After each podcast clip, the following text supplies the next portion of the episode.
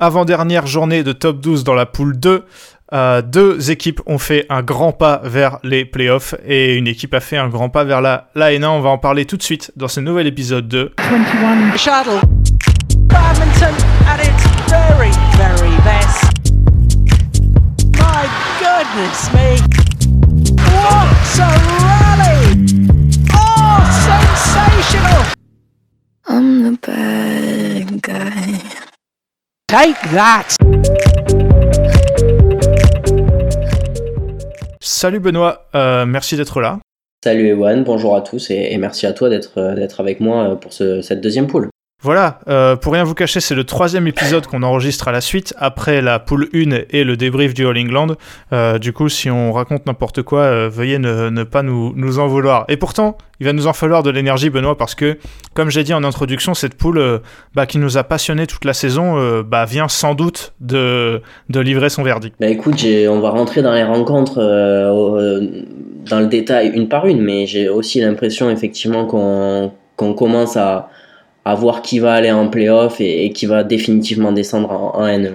Alors, on va commencer par la rencontre entre Aix-en-Provence et Cholet. Cholet qui, je le rappelle, a tenu la première place pendant une grosse partie de la saison, mais qui est désormais quatrième et qui s'est incliné 6-2 face à Aix-en-Provence, qui, eux, sont, sont premiers. Cholet qui a gagné les deux simples hommes, Martin Oisan qui a battu Alexandre Françoise euh, 23-21 au troisième, alors que dans l'autre, euh, Elias Brack menait 11-3 face à euh, Adeshandra Indra Bagus qui a dû euh, abandonner. Donc euh, deux points pour Cholet en simple homme, mais le reste ça a été plus compliqué. Shuai a pris un set à la joueuse belge Liane Tan, mais c'est finalement incliné au troisième.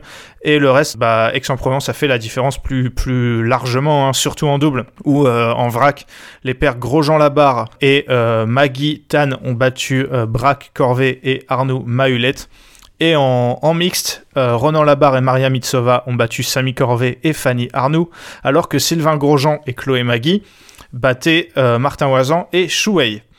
Benoît, je sais plus ce qu'on avait annoncé, mais bah, cette victoire, elle est, elle est logique. Hein, euh, Cholet qui baisse un peu de, de, régime face à une équipe de Aix-en-Provence qui a quand même euh, fière allure sur le, sur le papier, il faut le, il faut le dire. Et ouais, ce score de 6-2, il est, il est logique que peut-être Cholet aurait pu prendre un troisième point euh, sur le, le, le simple dame 1, mais un point de bonus, c'était le grand max, je pense. Oui, oui, c'est là aussi qu'on voit que l'absence de Léa Palermo bah, coûte très cher à Cholet et faut quand même leur rendre hommage parce que sans leur meilleure joueuse, je pense, ou en tout cas une de leurs deux meilleures euh, en considérant Chouei euh, comme, euh, comme une des meilleures joueuses de l'équipe, ils ont quand même fait une très belle saison et même si effectivement là depuis 2-3 journées c'est beaucoup plus compliqué, bah, Cholet, chapeau, à, chapeau pour, la, pour la saison, effectivement sur les doubles, pas photo, pas débat.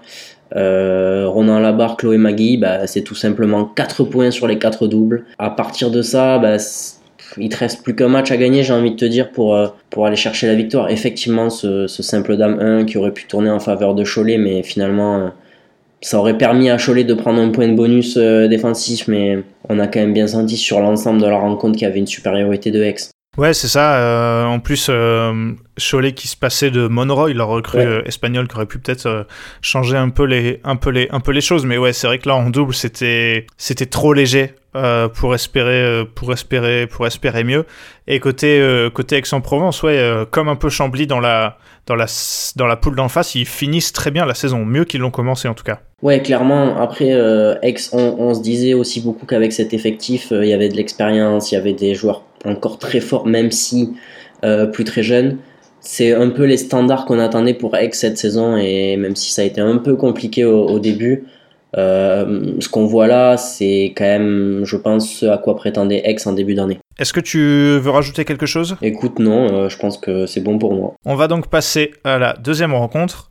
Mulhouse contre Marom. I'm the bad guy. Take that! Euh, là encore, euh, bah, peut-être rencontre la plus déséquilibrée sur le papier.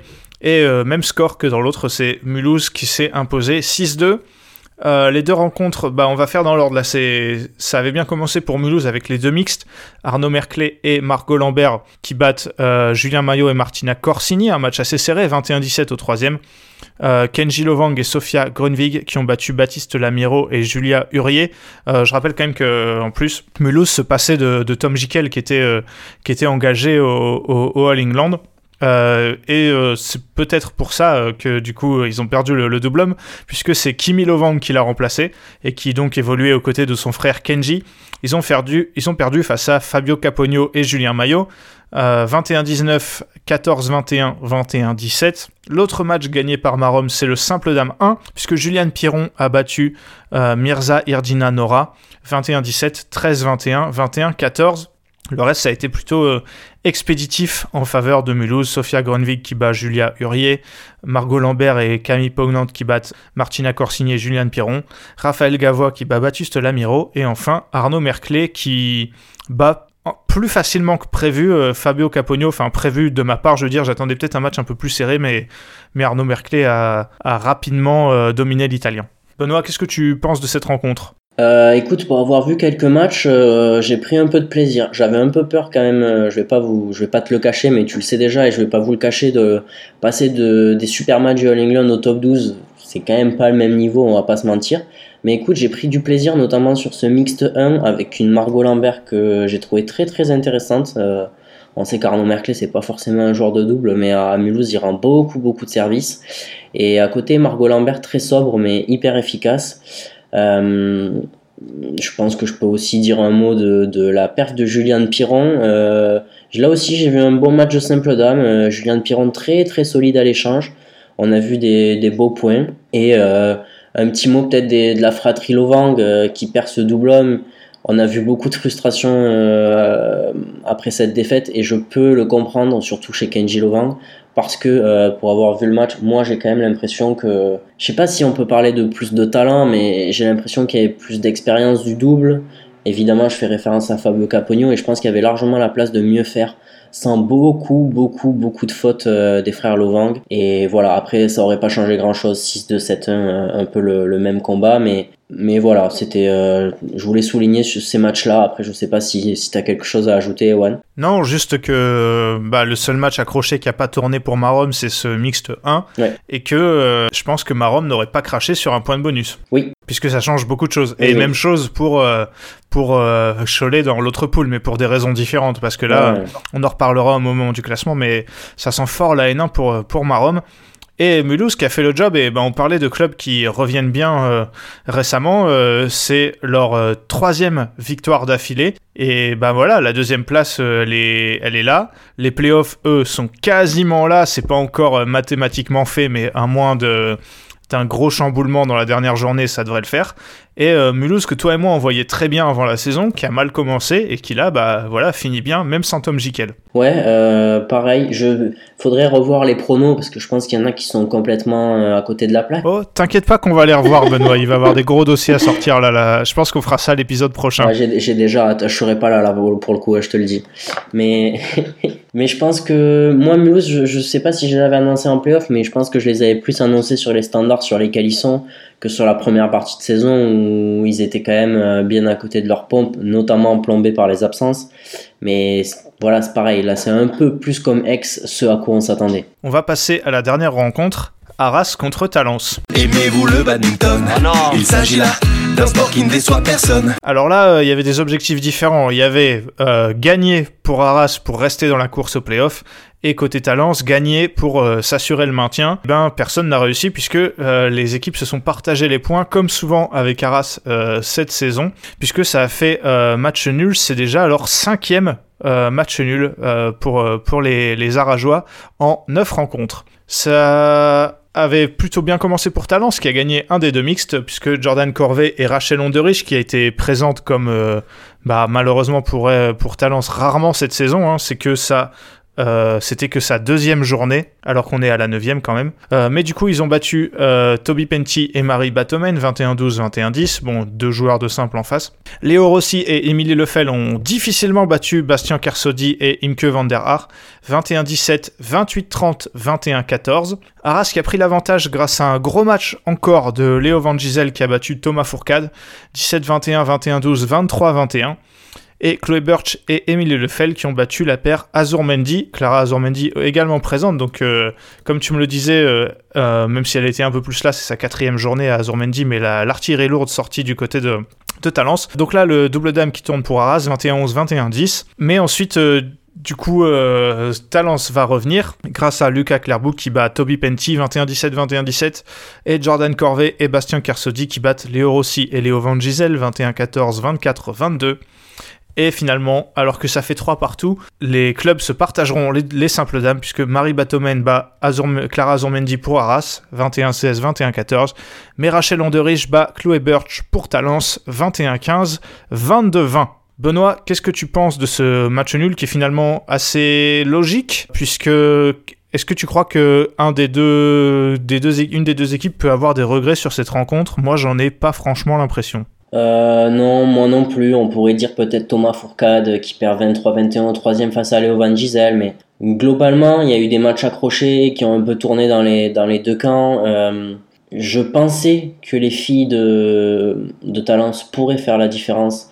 Ça a été un peu le cas, mais je pense que la défaite de Clara Azurmendi, que j'avais pas forcément vu venir, mais encore une nouvelle perte de Marie Batoméné en top 12 euh, qui. Eh ben, ouais, ouais. voilà, c'est pas sa Pardon, première. hein. je, je t'interromps, mais je suis exactement d'accord. Moi qui ai vu que ça faisait 3-3 et qui ai vu les deux matchs qui restaient, pour moi, je voyais plus une victoire de Talence. Mhm. Je les voyais capables de gagner les deux, les deux simples dames. hein. Ben, la même, et ça fait plusieurs fois qu'elle nous surprend euh, en, en battant notamment Liantan, Clara Azurmendi. Euh, c'est quand même de très très belles victoires. Peut-être des regrets de ce côté-là pour, euh, pour Talence, mais quand tu vois ce qu'ils ont été capables de produire, alors là certes ça fait que 4 partout, mais tu te dis que sur l'ensemble de la saison, bah, en vrai, Talence ils sont pas forcément à leur place. quoi. Non, clairement. C'est vrai qu'ils devraient pas se battre pour le maintien, mais c'est toujours pareil. Ils devraient pas se battre pour le maintien avec ces joueurs Oui, oui. et joueuses-là présentes tout le temps. Mais malheureusement, on n'a pas vu la même équipe de Talence toute la saison. Côté Arras, euh, là, il n'y en avait pas de Chris Langridge ni de Chris Adcock.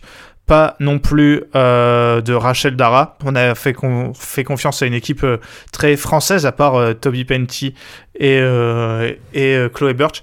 Et qu'est-ce que j'allais dire? Finalement, la, victoire que j'avais pas forcément vu venir, en tout cas pas en 2-7, c'est celle de Lucas Clairbout face à, Toby Penty. C'est aussi une belle victoire pour, lui. Ouais, une belle victoire, surtout que ces derniers temps, on s'est quand même dit que c'était un peu compliqué. Et bah, quand Talence a besoin de lui, on peut dire qu'il répond présent. Après, le niveau de Toby Penty, on a du mal à le jauger actuellement. Maintenant, euh, ouais, euh, je suis quand même très très content pour Lucas Clairvaux. Euh, alors, Benoît, est-ce que tu veux euh, rajouter quelque chose sur les matchs ou alors on passe au classement puisque finalement c'est ça qui est le plus intéressant maintenant? Passons au classement, c'est c'est ce qui nous intéresse, t'as raison. Alors, comme on l'a dit, euh, Aix et Mulhouse ah, ont fait un énorme pas sur les playoffs. Pour les playoffs, on va tout vous expliquer, puisque Aix a maintenant 36 points, Mulhouse 35, Arras et Cholet sont à 31, Talence à 22 et Marom à 18. Alors, une victoire c'est 5 points, une victoire bonifiée c'est 6 points, donc techniquement, Arras, puisque Arras a, dans le goal average particulier est devant Mulhouse, puisqu'ils ont gagné à l'aller et fait match nul au retour. Ça fait que si Mulhouse venait à perdre sa prochaine rencontre et Arras à la gagner, euh, sans prendre de bonus, les deux clubs, s'il n'y a pas de bonus en jeu, seraient à 36 points tous les deux. Sauf que Benoît, on en parlait avant l'épisode, j'ai du mal à voir comment, comment euh, Mulhouse pourrait prendre en gros, ne pas prendre trois matchs contre, euh, contre Aix-en-Provence, tout en, en même temps, il faudrait que Arras batte Marom. C'est peut-être un peu compliqué. Je pense que Mulhouse va faire le travail. Ouais, je le pense aussi. Maintenant, si Arras venait à gagner 8-0 et Mulhouse à prendre un bonus euh, défensif, il serait toujours à égalité. Donc, euh, ce qui voudrait dire que Arras pourrait potentiellement aller en playoff. Maintenant, ça fait quand même. C'est deux cas de figure qui nous semblent très compliqués. Euh, je sais pas si tu veux qu'on donne tout de suite nos pronostics, mais je pense que ça va aller avec ce qu'on dit là. Bah, on va, on va, parce qu'on peut parler de Cholet aussi qui est dans la même sûr. situation. Ouais, Euh, Cholet qui va, qui va, qui va jouer contre, con- contre Talence, mais pour le coup, Cholet qui n'a pas un face-à-face, euh, un goal average particulier positif contre Mulhouse, puisqu'ils ont fait nul à l'aller et ils ont perdu 8-0 au retour. Donc eux, euh, eux c'est même euh, au-delà de, de, de l'égalité, il faudrait qu'ils passent devant. Donc eux prennent un bonus alors que Mulhouse n'en prennent Oui. pas tout à ce fait. que je vois également très compliqué. Par contre, pour euh, Aix-en-Provence, du coup, euh, la première place n'est pas acquise, mais les playoffs, eux, le, sont. Euh, bah, on va passer au... Et oui, et un mot du maintien, du coup, c'est la même chose, puisque Marom a 4 points de retour, à 4 points de retard, pardon, contre, contre sur Talence. Donc il faudrait que Marom gagne et que Talence ne prenne pas de bonus, et ça, t'as aussi du mal, et moi aussi, j'ai du mal à le voir. Donc là aussi, ça paraît fait quand même. Oui, oui, là, effectivement, on est sur une dernière journée qui devrait confirmer ce qu'on annonce, à moins de retournement de situation ou, ou vraiment énorme exploit. On va passer au pronostic donc. Et les deux premiers qui s'affrontent, on va avoir normalement un avant-goût de playoff, même si Mulhouse doit faire un peu attention quand même. Aix qui reçoit Mulhouse. Ouais, Donc je rappelle, j'appelle cette rencontre. Mulhouse n'a qu'un point, n'a que un point de bonus à prendre, on va dire, donc deux points, pour être euh, en playoff. Donc euh, s'il gagne trois matchs, c'est fait quoi. c'est ça, et c'est là que moi, pour moi, Mulhouse est déjà en playoff, puisque je vois un match nul entre les deux équipes, donc ce qui ferait 3 points pour, euh, pour les deux équipes, et ça, du coup, par la même occasion, condamnerait Arras et Cholet. Moi je vais dire que Aix va gagner 5-3, mais l'issue serait un peu la même. Voilà. Sauf si, Mulhouse, euh, sauf si Arras gagne 8-0. Qu'est-ce que t'en penses? Ils vont se, se déplacer à Marom. Moi, je pense que Arras va gagner 7-1. Ah ouais, bah moi je vois pas du tout le même genre de match. Ils avaient fait 4-4 à l'aller, je pense, je vois bien la même chose moi. Ok, ouais, donc dans, bah, dans tous les cas, ça condamnerait Arras, en fait. Mais Chut, Benoît, j'essaye de mettre du suspense là. Me...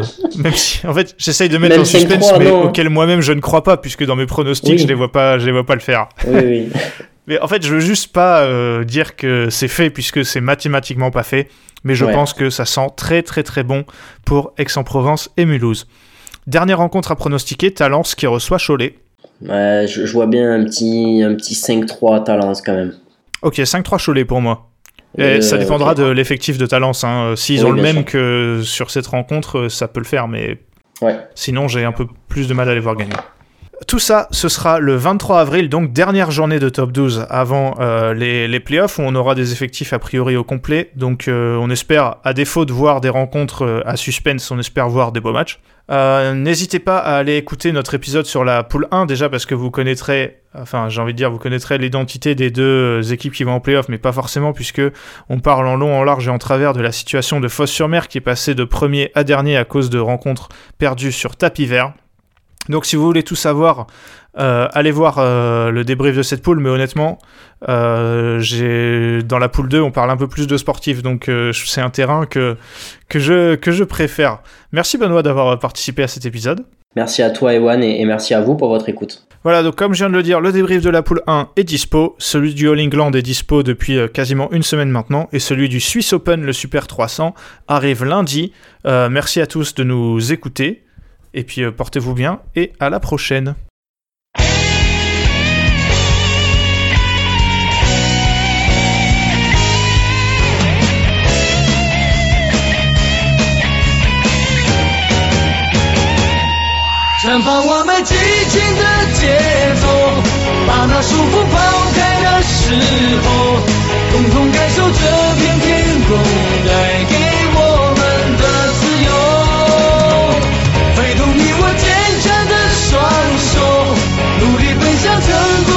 尽头。我们的梦握在手中，